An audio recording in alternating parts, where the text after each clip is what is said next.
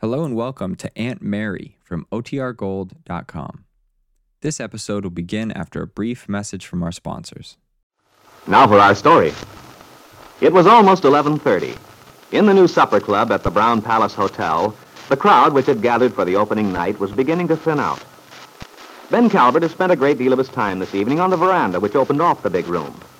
He was never a very sociable man, and in his position as one of the wealthiest men in town, it cut him off from the easy familiarity which most Wakefield people had with one another. They were all in the same boat and shared a warmth together from which Ben, in his snobbery, was isolated. Oh, he'd talked to a few people and had danced once with his wife, Jessie. But he preferred sitting outside, rather enjoying his lonely feeling of superiority. There was one person, however, whom Ben definitely wanted to encounter this evening. Mario Descari, the young Italian who figures importantly in a plan Ben has in mind. Now, as Mario appears through the lighted doorway, Ben speaks from the shadowy corner where he is sitting. Good evening, Mario. Oh, hello, Mr. Calvert. I didn't see you there in the corner. How are you doing, my boy? Having a good time? Oh, I sure am. This is a swell place. Yes, it is. They made quite a change in it, too. Used to be such a gloomy old hole. That's what Aunt Mary said in her speech. That's right, so she did. Well, this will make quite a change in Wakefield. Having a bit of nightlife. Not that I go in for it much myself, as a rule. I guess it's uh, quite a change for you, too. Yeah, You and your wife are usually homebodies, aren't you? mm, we always have been. But as Carla says, it's good for people to get out once in a while. That's right. A little relaxation now and then is a good idea. Get you out of that same old routine. Your uh, wife seems to be having a good time. I saw her a while back. She's looking very lovely. I'm just trying to find her now. That's all? Well, I think I can give you a tip. She was out here with Bill Meade. Was she? I wonder where she is now. She wasn't inside a minute ago. I believe they walked around to the front. Oh, I must have just missed her. Well, as long as she's with Bill, I don't need to worry. Isn't this uh, rather a change in your family rules, Mario? I mean, letting your wife wander around? I always thought you kept pretty close tabs on her. Hell, I did, Mr. Calvert. That was a mistake, believe me. I got all these screwy ideas, and it made a lot of trouble. I don't say. What sort of trouble? Oh, you know, Mr. Calvert. I'd imagine things. Get sore at Carla and raise the dickens. That would make her feel lousy, and it was getting worse and worse. Well, anyway, that's all over now. Well, I'm glad to hear it. It may be that I'm a curious sort of Dr. Mario, but I can't help but wonder what brought about your change of heart. People don't usually make an about face like that without a reason. No, I guess they don't. Well, it wasn't any one thing exactly. Just a bunch of things that all sort of happened at once. I got all hot under the collar, and Carla, and she tried to make me see what a dope I was. And then I ran into Aunt Mary one day. Mary Lane, eh? What did she have to do with it? And she and I had a long talk, and she kind of made me look at things a different way. You know, instead of just letting off steam, she told me to think about Carla and how it was bothering her when I got mean. I'm nuts about Carla, Mr. Calvert, and I didn't want to make her unhappy. So I thought maybe Aunt Mary wasn't so crazy. Hmm. Hmm. Very interesting. No, I certainly wouldn't say that Mary Lane was crazy. I believe she knows just what she's doing. Yeah, she's one swell person. Anyway, everything's fine now. I guess some guys have to learn things the hard way. With me, it takes a lot to change my mind. But once I'm sure of something, that's that. I imagine you're the sort of person who doesn't fool around either, once you are sure. You go right ahead and do something about it. yeah, you're right about that, Mr. Calvert. With me, it's all or nothing. Oh, well, I better go and find Carla. Being a farmer, I gotta get my sleep. I only hope Peggy and Bill won't want to stay till the place closes. well, Mario, if they're not ready to go, I'd be very glad to give you a lift home. Oh, that's all right, Mr. Calvert. I don't think they'll mind. Besides, we're riding pretty high and mighty tonight. Bill's got a brand new car. New car, eh? Yeah, he's a lucky fella. And boy, is it a beauty.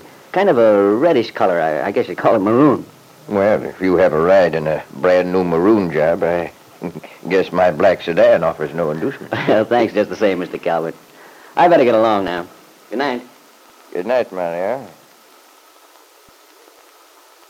Oh, here you are, Mario. I was looking for you. I was looking for you. Mr. Calvert said you'd gone around the front with Bill. I did, but when I got inside, you weren't there. And then I danced with Bill, and when I looked for you, you weren't anywhere in sight. Aye, ah, it doesn't matter, baby. Did you have a nice dance? Mm-hmm. But I'd rather dance with you, Mario. Hmm, that's good. I danced with Randy Lane, too. Poor fellow, I felt sorry for him. Sorry for Randy? What for? Well, he looks so lonesome. You know, Mario, I think he likes Lily Devon, but she doesn't pay any attention to him. She's been all the time with Mr. Bowman. Yeah? Maybe she's not so dumb. He owns the bank. Oh, Mario, that's not a nice thing to say. She's a very sweet person. And don't you think she's beautiful? Mm, she's okay if you like blondes. Me, I like big dark eyes, dark hair. That's lucky for me. But really, this Lily's awfully pretty. And such a nice voice. I loved hearing her sing. Yeah, she can sing all right. You really think Randy Lane goes for her, huh? Well, he certainly talks about her a lot. Well, I'm not wishing him any hard luck, baby, but she looks to me as if she'd be hard to handle. Why do you say that, Mario? No. She's an entertainer, used to that kind of life. What kind of a wife would a girl like that make for a farmer? A good wife, if she loved him. Well, I don't know why we're worrying about it. Anyway, I'm too sleepy to worry about anything. Do you think Bill and Peggy are ready to leave? We can ask them. They probably won't mind. Well, if they aren't ready, Mr. Calvert said he'd take us home. He did? When did you talk to him? Just now, when I was looking for you. He's over there in the corner. That's funny. He's been there practically all evening. Guess he's not very sociable. Oh, Mr. Calvert's okay. He always treats me fine. Just the same, Mario, I don't trust him. You know, it, it's funny the way you're always running into him lately. What makes you say that, baby? I don't know. It's, it's almost as if he did it on purpose. Oh, what for? Maybe he still wants to get hold of our farm. He always did, you know. Well, he doesn't need our farm, baby. He's got plenty of dough. I don't care if he has. I don't like him. Hey, be careful. He might hear you. Oh, oh Mario, do you think he can? Well, I don't know. Might as well be careful. Oh, why didn't I think of it? So thoughtless of me. I'd hate to have him mad at us. Don't worry about it. Mr. Calvert's not bothering his head about us. He's got better things to think about. Well, let's go inside, Mario. We might as well get ready to leave. Hey, wait a minute, baby. Where's your scarf? Hmm? My scarf? Mario, it, it's gone. Oh, but I, I had it just a little while ago. It's gone now. Oh, The scarf you gave me. Oh, my. And I loved it so much. It, it's so beautiful. If, if I've lost it, I don't know what I'll do. No, no, don't get excited, baby. It's probably around somewhere. We'll find it. If we don't, I'll never forgive myself. Maybe somebody picked it up. Well, if they did, they must have taken it into the desk in case anyone asks for it. But uh, suppose they decided to keep it for themselves. Why would anyone do a thing like that? It's the only one like it in the whole town. They'd never be able to use it because you'd know it was yours the minute you saw it. Yes. Well, yes, that's right, isn't it? So don't worry, sweetheart. Your scarf will turn up. It's got to. Besides, don't you remember? Here's your name on it. Carla Piscati. The shop in Paris where I bought it, I had them embroider it. So you see, anybody would know it was yours. As the young couple walked away, Ben looked thoughtful. They'd been right to fear the possibility that their voices could be overheard. Eavesdropping, Ben had heard the discussion of Carla's lost scarf, which was in his pocket since he'd picked it up earlier in the evening. A short while later, as Ben and Jesse went toward their parked car, Ben scanned the rows of automobiles until he found the one he wanted a shiny maroon sedan, Bill's car, which Mario had described to him. Telling Jesse to go on ahead, Ben made a pretext to linger.